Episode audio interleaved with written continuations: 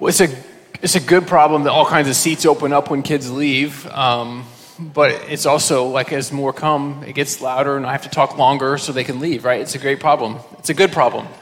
But I was thinking about kids this week and I was thinking about how do you ever look in the mirror and see something you didn't expect to see? I know none of you do that. I mean, like I looked the other day and, and uh, I saw a zit, and my kids said to me later, Dad, what is that thing on your face? Um, but also, I, I found myself a few weeks ago, I didn't have my contacts in or I wasn't wearing glasses, and I'm looking in the mirror and I saw something white, and I'm trying to like get it out of my hair, going, what is that thing? And I kept doing it for about 30 seconds, and I finally realized I went and grabbed a pair of glasses, like, I'm afraid I know what that is. It's just more gray hair. Um, but if you notice that you look in the mirror and you see something you don't expect to see, right? Rarely does that happen, but we all kind of wonder about those moments. But it wasn't that long ago. I think we were sitting on the couch in the morning, and um, my wife said, Isaac and I were sitting reading. I think both of us reading different things. And she goes, Man, you guys even sit the same right? Like your posture is the same, you walk the same, you act the same, right? Like he's like a mini you. And and mostly I think that's pretty cool, right? If your kid's kind of like you. Except then I had this thought as he left for school, what parts of me is he going to reflect? The best parts of me or the worst parts of me? I don't get a pick, unfortunately. That's not how that works. And so I began asking myself this question What are the parts of me that need to change so that if my son or my daughter become my reflection, that I'm like, I'm happy with that reflection. But what are the parts of me that if they reflect, I'm not going to be happy with what I see? And so I've been thinking about that this week as I think about this question that you and I have to answer What do I reflect? What do you and I reflect in our life, in our home, the way we live and speak and act? What do we reflect? And is it what we'd want others to reflect? Or do we recognize the areas where we go, ooh, God better do something in me? And so I've kind of been praying the last few weeks about God, help me to see myself clearly and understand who I actually am so I don't live into that way that I would want my kids to be. Because the truth is, I know that my kids are going to reflect me the good and the bad. And so I hope it's more good than bad.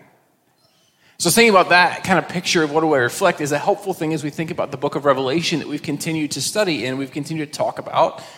We're looking at these seven churches that, that John writes to and shares the words of Jesus to these seven churches in Asia. And so each of the churches, right, he's writing. And so it's helpful to think about reflection because the question each of these churches is trying to answer is this Are we reflection of God and his kingdom? Or do we more reflect the empires or kingdoms of our world? Which one defines us more? And so, Revelation really is this idea that we get to go look into a, what's it look like to think from the perspective of the divine in the first century world. And so, this letter to seven churches is written to the angel of the church. Right? Bear with me for just a minute. Right, it's probably not most, almost every scholar. I'm sure there's one out there who doesn't agree, but, but pretty much all of them are unanimously in agreement that it's not like some floating angel out there that there's writing to. But the idea that every church, every local church, and every community has its own kind of like ethos or personality or spirit of a place. And so it's created not just by like a singular person, but by the collective of the whole of the people by the music they sing and the teachings that happen and the way they fellowship together, the way they're nice in their community or mean in their community, the way they're faithful to God or not faithful to God. And so each church creates its own spirit. So you and I collectively, we create the spirit of the place, the angel of the church, if you will. So the point is this that John's writing to the, the spirit of the church, going, here's who God sees you as, but what might happen if you were more faithful to him Right, last week we talked about the, the, church in Smyrna, which is actually one of the two churches that was doing really well. Uh, not so today as we talk about the church in Pergamum. But what I'll say is this the overflow of the reality of what God is saying to the church probably is helpful for us to think about who we are. If John was to write a letter to this church, what would John say? What would be the words of Jesus, the words of affirmation and, and applause and appreciation? And what would be the words of critique and concern? What would he write to you and I when we think about this? And so each of these spirits of the church, right, is kind of in contrast to the principalities and powers at work in the world. And so we're trying to wrestle with this. What does it look like for the church to be the kind of place that begins to live out God's unique will in the world? And so John writes to actual people in actual places about actual things that are happening. And so we get to kind of listen in. And so sometimes we read the book of Revelation with all kinds of weird things. Uh, throughout the book, we, we kind of make these connections that when it talks about Babylon, it's talking about Rome, it's talking about the idea of empire, it's talking about these kinds of things. And so the seven letters to the seven churches, are, the churches are called seven lampstands. In other words, they're light to the world. And even says to the, one of the churches, if you're not faithful to me, I'm going to take away your light. You're not going to be my church anymore. And in fact, that particular church, uh, Ephesus, there, there isn't a church there today. So, what's it look like for us to be faithful so that we are, truly are the light of the world? And so we get to listen in. But it's incredibly helpful to understand each community. So, Pergamum was an actual place in Asia, and it's important to understand it was considered the capital city of the province of Asia. And Attalid um, was a kingdom there, and the king, when he was dying, he willed the kingdom to Rome. Now, you might say, well, why would he will the kingdom to Rome? Well, because he knew that if he didn't will it to Rome, Rome was going to come in and conquer it anyway. And so, why, why not just eliminate the bloodshed from his people?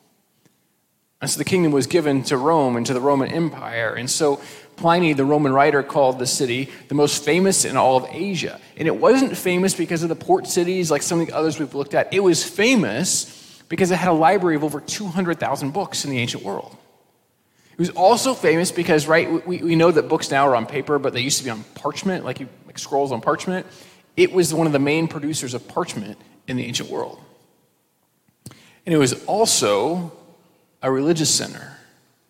Right? Maybe you've seen um, on like like EMTs or paramedics, they have the snake for the medical sign. You guys know what I'm talking about? Well, here's part of why. Um, the goddess, the god of, the god, I'm going to say this wrong every time, but Asclepios was the god of healing and so the serpent represented the God of healing. And so you would go to the temple, you go to his temple, and if a snake were to touch you, it would be as if you would be healed, right? So that, that was an important thing for them. So that's what the snake has always meant. But it also was a place of massive Caesar worship. When the kingdom was given over to the Roman Empire, they bought in hook, line, and sinker that they were going to worship the goddess of Roma, the spirit of Rome, and they were going to worship that. And so they had a in the city of Pergamum, there was an Acropolis up high with temples. The Acropolis was a thousand feet off the ground, had temples to various gods and goddesses. And so Pergamum was a city that was proud of their history and their people. And the church was trying to thrive in the midst of all that. And here is what John writes to the church in Pergamum. It says, To the angel of the church in Pergamum, write, these are the words of him who has the sharp, double edged sword. I know where you live, where Satan has his throne, yet you remain true to my name. You did not renounce your faith in me, not even in the days of Antipas, my faithful witness, who was put to death in your city where Satan lives. Nevertheless, I have a few things against you there are some among you who hold to the teaching of Balaam, who taught Balak to entice the Israelites to sin, so that they ate food sacrificed to idols and committed sexual immorality. Likewise, you also have those who hold to the teaching of the Nicolaitans. Repent, therefore, otherwise I will soon come to you and will fight against them with the sword of my mouth. Whoever has ears, let them hear what the Spirit says to the churches. The one who is victorious, I will give some of the hidden manna. I will also give that person a white stone with a new name written on it, known only to the one who receives it. And one of the cool things that John does throughout his letters to these seven churches is he connects things that happen in communities with what he's trying to articulate. Right? I'll just talk about the one at the very end. He says, I'll give you a new white stone with a new name written on it. Well, in Pergamum, lots of people would have an amulet or like a lucky charm, if you will, and it would be a stone, and you would write a name on it, and you wouldn't tell people what it was because you would lose the good luck of it. And so what he's saying is this I'll give you a stone. In other words, I'll give you new life if you're faithful to me, so you don't need to have your lucky charms, right? You can just, I don't mean the cereal, I mean like a lucky charm like you put in your pocket, right? But like a lucky charm, you don't need that. Just have faith in me. And it begins with this picture, though, of Jesus with the sword, and it's really this idea that what happens if we're half hearted spiritually? We're kind of in, but we're kind of out, right? The temptation, as Scott Daniels would talk about, the temptation for the church in Pergamum was a spirit of accommodation. In other words, how much can I be like everybody else and still be Christian versus how much can I be like Christ? That's the question they're wrestling with, right? It's a question we probably wrestle with if we're honest. How much can I be like Christ? Most of us probably ask the honest question if we're serious with ourselves. How much can I do whatever I want to do and still be a Christian so I can get the good part at the end?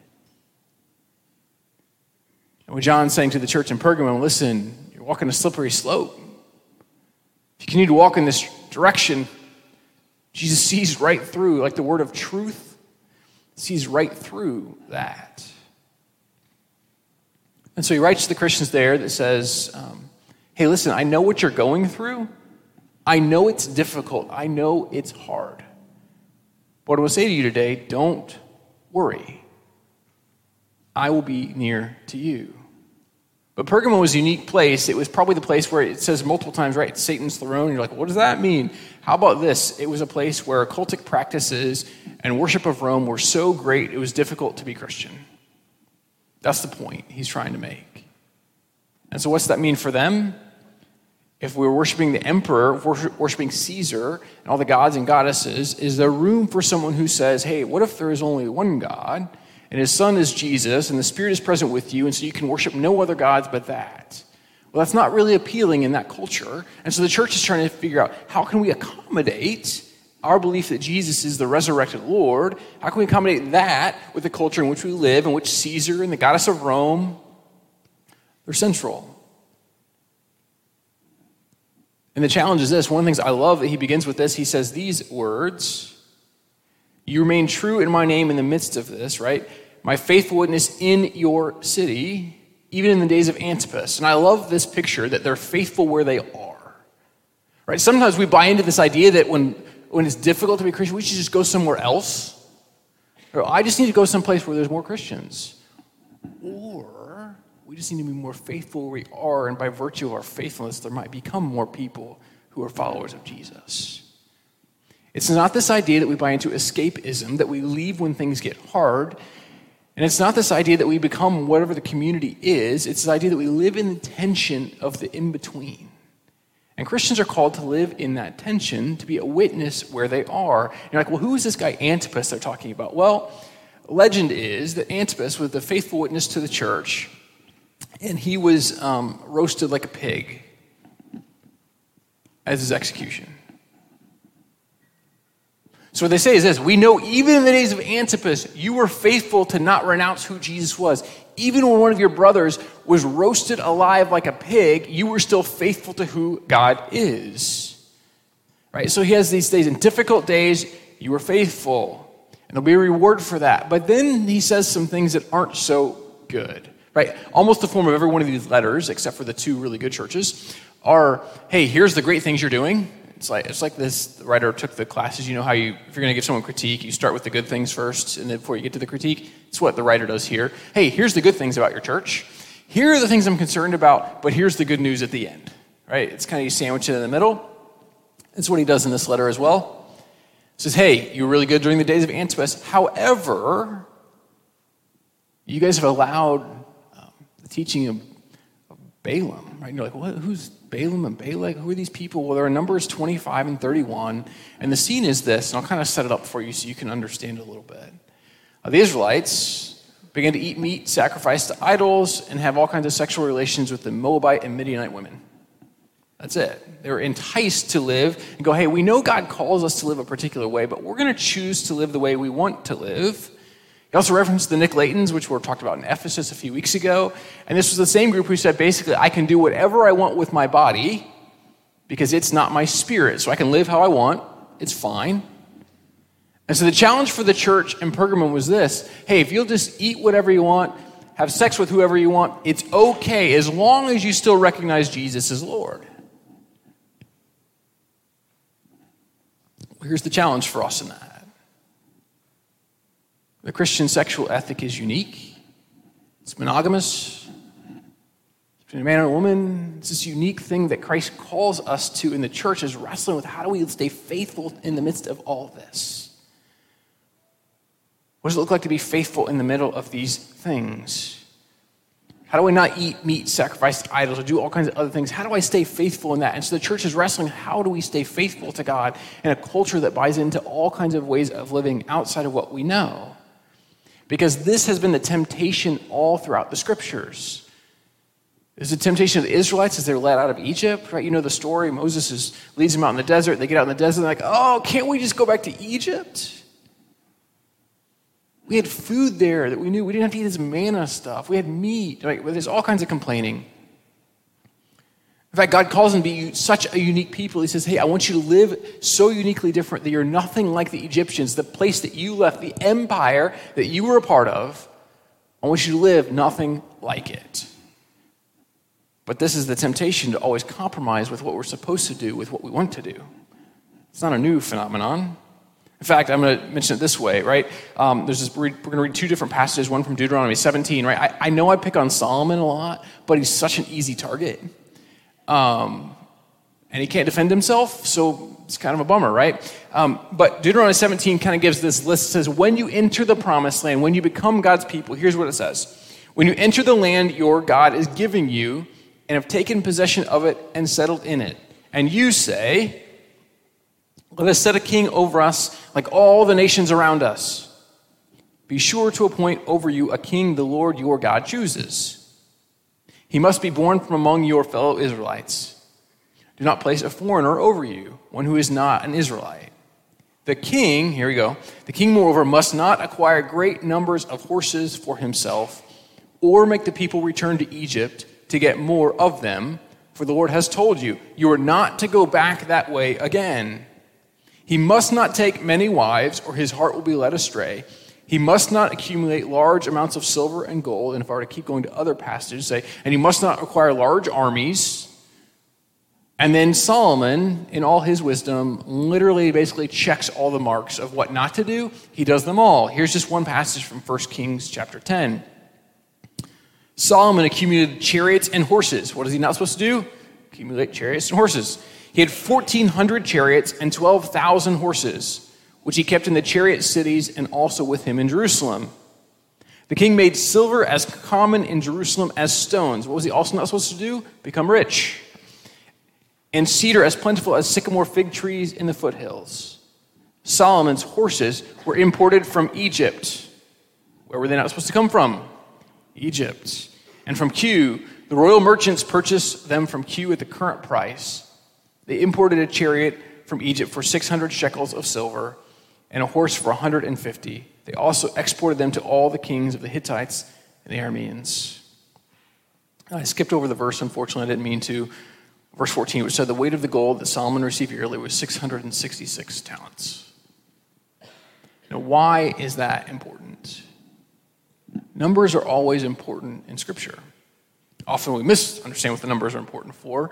But the number 666 doesn't mean that every year Solomon got the same amount of gold. That's not what the author is trying to say in 1 Kings. That would be nearly impossible to ever get the exact same amount. He didn't have a salary, he didn't keep accumulating more. But the point of the author saying is no matter how much Solomon got, it was never enough to satisfy. It's never enough. It's interesting, right? Fast forward to the book of Revelation, number 777, which is the opposite of 666 in terms of Jewish numerology, right? The point is this that seven is the number of completion, it is enough. There's, he writes to seven churches. There are seven lampstands, seven stars, or seven angels. Like, this is the full church. But what might happen? What might happen, like Solomon, if you begin to compromise what you know you're called to? I didn't even go into the idea that Solomon had 600 wives and hundreds of concubines. It was just the opposite of what's a wise move. In fact, it's the opposite of what the king was told to do in Deuteronomy. Why? Because the temptation is to accommodate ourselves to the culture at large. The temptation is to compromise who God calls us to be with who we want to be. The temptation is to allow our stomachs or sensuality to drive our desires rather than to be driven in our desires by the very Spirit of God. That is not a new temptation. That is very old. So, what does it look like to be God's faithful people in the middle of this? To remember that we are reflected as the image of God. We're image bearers of God. That's what it talks about in Genesis 1. We were created in the very image of God. Male and female, He created them, right? But, but so often we miss that. We're created in the image of God. And so I, I, I, I let me say it this way I hate the phrase, well, I'm only human. I absolutely hate that phrase. Because, here's why, right? Bear with me for just a minute. I know some of you are like, I don't like this guy anymore because I like that phrase. Fair, fine, you can like it, I don't care. Uh, you're wrong, but you can like it. Um, I don't like that phrase because what it implies is this is that my mistakes or my excuses or my sins are okay because I'm only human. But if I go back and read the Genesis 1 story, I'm created to be human. So, what I might say is this when I live into my mistakes or my sinfulness or whatever it is, I'm becoming less than human, not more human. I'm becoming not quite who God created me to be. I'm not reflecting the image of God. I'm reflecting other images. And so I would say this no, when I do those things, I'm less than human, not fully human. I'm not only human, I'm not even human. And so, what might it look like for us to be reflections of the divine image of God? How do we do that? And this is what the writer says repent. Turn from the life you have living and move in a new direction. To the local church, make sure that believers are not compromising on the good news of Jesus. Trust that Christ is enough for us. Trust that there's no lucky charm that exists in the world, that if you have it, it will be enough, but trust that He will provide you with life. So, what's it mean for us today? Don't look for an easier place to serve, serve where you are. What's it mean for us today? What if we bear witness no matter what's going on? So, the question you and I have are we good witnesses to who Jesus actually is? Make certain we, we live and teach and act in ways that don't lead other people to sinfulness. I'm quoting here because I think it's that good. Um, don't trade the false intimacy of sexual promiscuity with the genuine intimacy of a relationship with Jesus. It's one of the toughest things in where we live because what we desire, what we long for, what feels good, what we want may not be where God is calling us. And what does it look like for us to not trade that kind of intimacy for the relationship we can have with Christ? Don't live as a people who compromise with the world around us. Right? I've talked about the difference before, and I'll mention again because it's really important all throughout the whole book of Revelation the difference between the Egyptian exile of the Israelites and the Babylonian exile of the Israelites. It was not hard in Egypt to know that you were a slave. It was not hard in Egypt to know, I don't want to live like this. The challenge was, though, when Israel were exiles in Babylon, they treated them really well. They gave them good food to eat and good stuff to drink. They helped, helped them in the community. They gave them good jobs. I mean, they were a good part of the culture in Babylon. So the temptation over time was to go, you know, Babylon and what they believe, it's pretty good. They treat me well. Like, I'm prospering here, it's good for me. And then we would be wooed by the culture in such a way that my wallet would be good, my table would have good food, my family is well taken care of. And in that, I would miss the fact that at some point I compromised, I accommodated to the culture at large, and I became just like the people I lived among. And I no longer am uniquely defined by who God has called me to be. Right? In Egypt, it was not hard to know you're a slave. In Babylon, it was hard to know you'd been led astray. And the truth is, it's more like Babylon today than it is Egypt. That's the challenge for you and I is are we reflecting that? Are we people who reflect the goodness of who God is? What are you and I reflecting? What are our kids or our grandkids or our neighbors or our coworkers? What are they going to say? Hey, if I want to be like them, is it good or is it bad? Are we faithful witnesses to the goodness and love of Jesus? Or do we compromise to the world around us? Reflecting Jesus requires faithfulness. Reflecting Jesus requires faithfulness. If we do that well, what might, where we live, work, and play, what might it look like? What might our living rooms sound like? What might happen at our kitchen tables or in our cubicles or our desks or in our assembly lines? What might happen in our classrooms? What, what might happen if we live faithfully to who Jesus is and we trust that He provides more than enough? We might just impact our community in ways we never thought possible.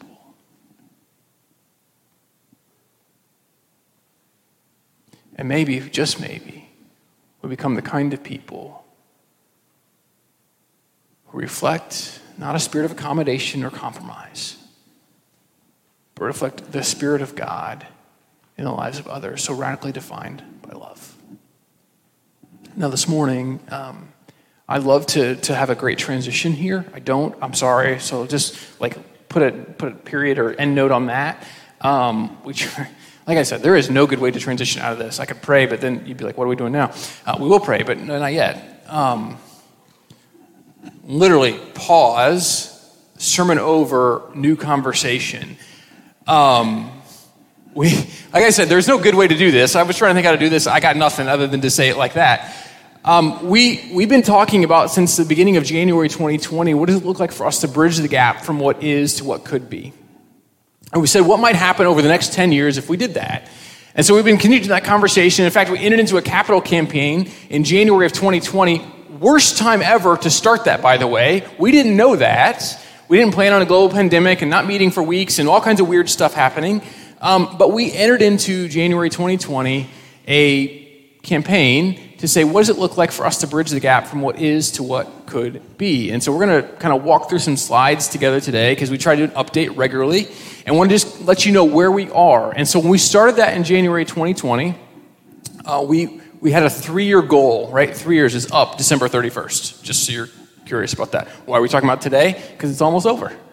Um, and so we had some goals, of what we're going to try to accomplish during this time. And so we just want to kind of walk through those together and talk about what's happened and what could be. And so we want to talk about, I, I, don't, I don't even have these slides, so we're going to go ahead and go to the next one there. All right, from what could be to what is, how do we bridge that gap? We talked about a few key areas. Um, and so here's the first one, right? There are cards available in the foyer, and we talk about this again and again. And if you come to Next Steps class next week, this is primarily what we walk through. What does it look like to go from where we are? Right, I'm just going to briefly highlight this because I think this is incredibly hopeful and powerful if we want to grow spiritually, right? So we talk about there are two components. There's the personal, like, right, what do I do? And there's the community component, what do we do?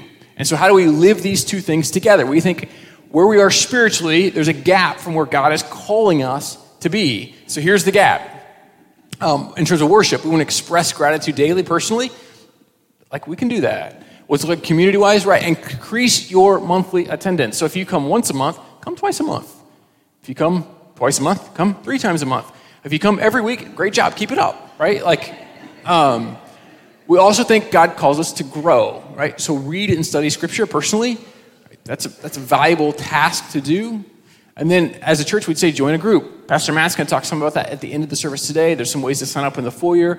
Come to men's group tonight if you're a guy, right? There are some solutions we hope you'll be a part of. Uh, we say to serve. How do I serve personally? What if you just showed kindness daily?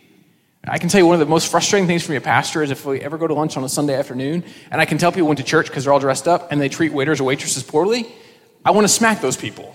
Don't ever be that person. Um, serve, serve with the church. Find ways to be involved in church or in the community. There always are options available you can be a part of. We always encourage people to give, be generous towards others, and then give to the church. Right? We, we think one of the one of the things I've become more and more convinced of over time is when people tell me how they're sold out for Christ, yet they hoard their money and aren't generous, they're not sold out for Christ. It's just not true. So uh, be generous. If you're not generous, I don't think you've come to know who Jesus is yet. And so I'd encourage you to live into that. And maybe just take one next step for you in that way. Share, tell your story, right? Well, some of you are like, well, how do you tell your story? Um, what if you just told people, hey, here's who I was, I came to know Jesus, here's who I am now? I'm not perfect, not all the way yet. God's still working on me. That's it. And what if you did it six times per year? Right? That's not a lot. Six times per year, not a ton. But did you know if all of us did that six times per year, like, can you imagine the impact that might actually have if 200 people, 200 people did it six times a year? That's 1,200 times someone told someone about Jesus. Let's just say, what, one tenth of the time someone goes, hey, I think I like that idea. I think I'm in. That'd be 120 people would have said yes to Jesus in one year because just we just told people six times. What if we invited people six times a year, right? We said six, not even 12, because you're like, ooh, I mean, some of you might need to meet some people, but, but you could invite six people in a year. If all of us invited six people in one year, could you imagine? There wouldn't be enough seats for people. We'd just keep adding more services or figure something out because we'd have more people who come to know Jesus and come to know this church as their home. And so we would think God wants to bridge the gap spiritually. I'm going to quickly go through the next two. Um, right, when to bridge the gap generationally. Right, I'm, you can read that for just a split second. But one of the coolest things that happened for me as a pastor was even just last Sunday night, our guys group met. There were like roughly 22, 23, 24, 25 guys came, whatever it was. I didn't, I lost track.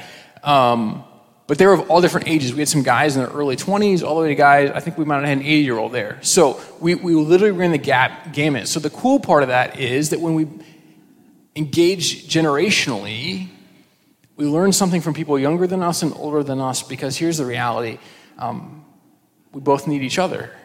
So I'd encourage you to think about what it looks like to bridge the gap generationally. Um, going next one, like bridge the gap between justice and kindness Micah 6 8 says, Do justice, love mercy, walk humbly with God. There are gaps that exist in our community from what is to what could be, right? We could talk about mental health issues. We could talk about ways schools need more mentors. The list goes on and on and on. But what if Christ Church, what if we decided, as God's unique people, what if we became people who went to bridge the gap from what is to what could be? What if we found ways to serve in our community? And so we helped eliminate some of the issues that exist between justice and kindness. Um, we want to mention that part of that. Uh, we, we, want to go on mission trips to change the community. Right? We, we gave a, an overview of a trip we went on this summer. If you have more questions about that, we're going to take another one in a couple years. We'd love for you to be a part of that as well. But here's where we are. So we have raised $84,619 as best that I can guess. Uh, we have spent $100,000, just so you know. We spent more than we raised. You're like, how does that work? We did have some money in savings to offset some of those costs. But why am I telling you this? Um, we still would like to raise $150,000. I don't even know if it's possible. Like I said, we started this in January of 2020. We didn't plan on tumultuous economy or a pandemic, and so uh, we're going to celebrate some stuff here in a minute. So I want to mention a couple things about ways you could participate if you choose to. Um, by the way, we're always transparent. Our finances are posted down the hallway. You can look at them every month. Uh, we post them every month because we don't want to be secretive here.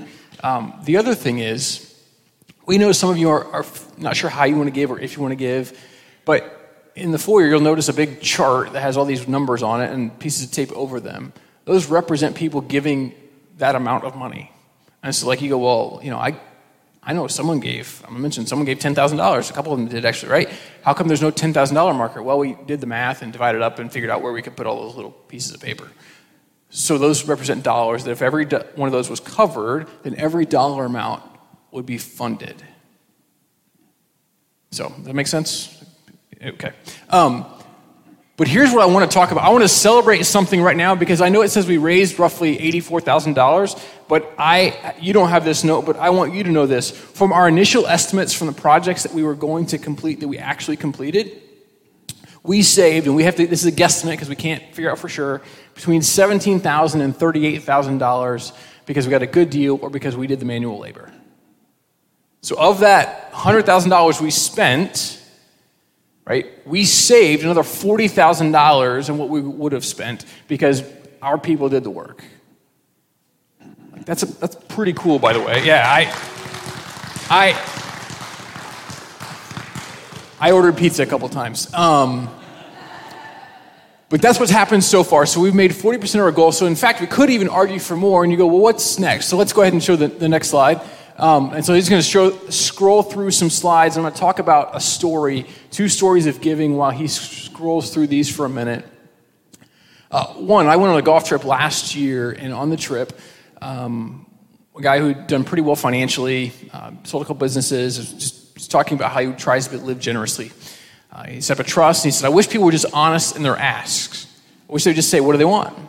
And so I was like, all right, well, you know, we're trying to raise like $40,000 to offset some costs about a couple of projects. And, you know, and so over the next two years, so if you, you want to give to that, you're more than welcome. He goes, yeah, exactly like that. And I was thinking, no, I meant it. Like, I wasn't like joking. I was serious. I was asking.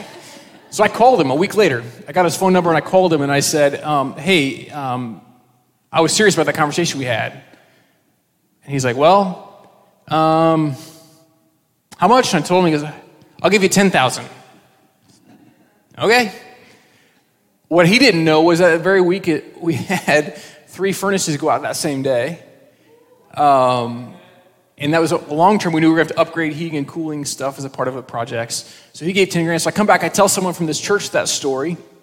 They come into my office three days later and they go, okay, I'll give the other 10 to cover the rest of the project. So I say this, say like, hey, you may not have 10,000 to give. I don't. That's okay. But you can give what you can give. Right? Don't don't be feel like it's never enough because here's the thing, it the church local church functions, at least this local church functions because lots of people are generous, not because one person is generous. And so we do this together. It's a collaborative effort, right? You saw how many kids left this room, right? We, I, at the best Sundays, well, between 50 and 75 kids here on Sunday mornings. Um, we do stuff for kids every week. We think it matters. We invest full time youth and children's pastors because we think it matters. We want to invest in families and we want to invest in local schools and communities. And so um, we think that matters. So um, here's why we do believe God is for you, and He's for this community, and He's for your family, and He's for your future. We believe in a God who is not just against stuff, but is pro stuff. He calls us to unique ways of life he wants us to be engaged in ways of doing ministry and worship in our communities, and that matters. But we do it together. It is a collaborative effort that requires all of us. It is not one of us, but it is each of us. And so these are just pictures of what's happened, right? And I'll just give a quick rundown. And these are these two documents are posted in the foyer. You can look at them to see projects that have been completed and what's left. Um, here's just a brief run through. You've seen many of them, right? The building exterior has been painted, new inserts for the sign, parking lot's been redone, which ironically is going to need redone again. It's how parking lots work. Um, we've replaced multiple air conditioning and heating units. We've redone the sanctuary lights, or chairs, or carpet, or platform, or painting, or shiplap. That's or TVs. That's all just in this room. Um, a lot has been done, and you saw so much of that work. We've redone children's classrooms in the basement, we paid off over $1.2 million in medical debt for those in our state. Um, one of the unique problems we had was our goal kind of long term was like how can we partner with community organizations to do some of that stuff? And then covid hit and then we are like well, how do we do this? What's it look like for us to do that? And so that was one of the options we came up with. It was basically $12000 we raised that went to eliminating 1.2 million in medical debt that we were able to partner with um, so we have done some really cool things. But you're like, what, what it was, if we do raise the rest of that money, what's it going to go towards? It's a great question. So the biggest project, if it were to happen, be great. We get it, may not. Uh, like we said, we want to celebrate what has happened, but, but wouldn't be honest about what could happen. Um, our gym was built in like 1986, I think it was. Someone can correct me, 86 or 88. I've never gotten a, a straight answer. Um, so 1986 or 1988 but it needs renovated at some point in the near future. And so that's on the very short list of you go, what would it cost? Just to replace carpet on the walls in that room in there and the floor would be between thirty and fifty thousand dollars. Just so you know. We think that's a project that matters. Right? If enough came in, we would actually we'd love to do something like this, right? What would it look like for us to create a space where people in our community can come and their kids can find something to do in the middle of winter, or like for us to open up space to our community in uniquely different ways to be a benefit to them as a whole, right? What not not what we can, can we have for us, but how can we give stuff away? Right? There's some other projects that we're going to have to do, like our, our weird thing, lighting system here is going out. It's electric stuff. We're going to have to replace it at some point. It didn't work this morning. Go figure. Um, there are all kinds of stuff that that just has to replace over time. That's just general maintenance, some of it. But we're going to make one last push between now and December 31st. If you feel led by God, right, I'm not trying to guilt you, right? We, I will guilt you in terms of, I think everyone's called to tithe, period. If you love Jesus, I think that's true. But this is above and beyond that. And so I get maybe you can do that, maybe you can't. I don't want to guilt you today, but I do want to celebrate what has happened. And if God is the one who lays it on your heart, not me, for you to participate in this, I would encourage you to do so. And here's why. Because my dream at the end of this decade is not that it's for me, but what, and I'll even quote this, right? It was incredible to watch the way God moved in the people of this church. It was incredible to see their generosity, their spiritual growth, their passion for Jesus and people. I want to live and love like them. Right, that's my dream that my kids and your kids and grandkids and kids who are not yet a part of this church that would look back at this particular church and go, hey, I don't know what it was, but man, I watched people live sacrificially and selflessly and with such great love and generosity that it has changed who I am because I was shaped by them. That is the kind of legacy we want to leave our kids and our grandkids. That has eternal significance. The way we live is a reflection of our love of Jesus. And so we live into that. And so, what I want to say to us today is this. Um, at one level, we want to celebrate what's happened, right? We, we do. I don't, don't miss that. I'm so incredibly. I, when COVID hit, I didn't think we could accomplish any of the stuff we did, by the way. Just want to be clear. Um, and so God was more faithful in that than I ever thought possible. But forget the former things, do not dwell on the past. See, I am doing a new thing. Now it springs up. Do you not perceive it? I am making a way in the wilderness and streams in the wasteland. Here's what I have come to believe God will show up and do things that we never thought possible if we're just faithful. But it takes you and I together. So, in just a second, I'm going to pray. Like, that's it. There's no, like, plea, no fill out a card, no, but if you want to give, give. You can give, we'll take it for, and you just write bridge the gap if you just choose to do so. From what could be to what is. And so we won't ask after January, right? We won't ask again. Like, might someday in the future, but, but that will be the end of this ask.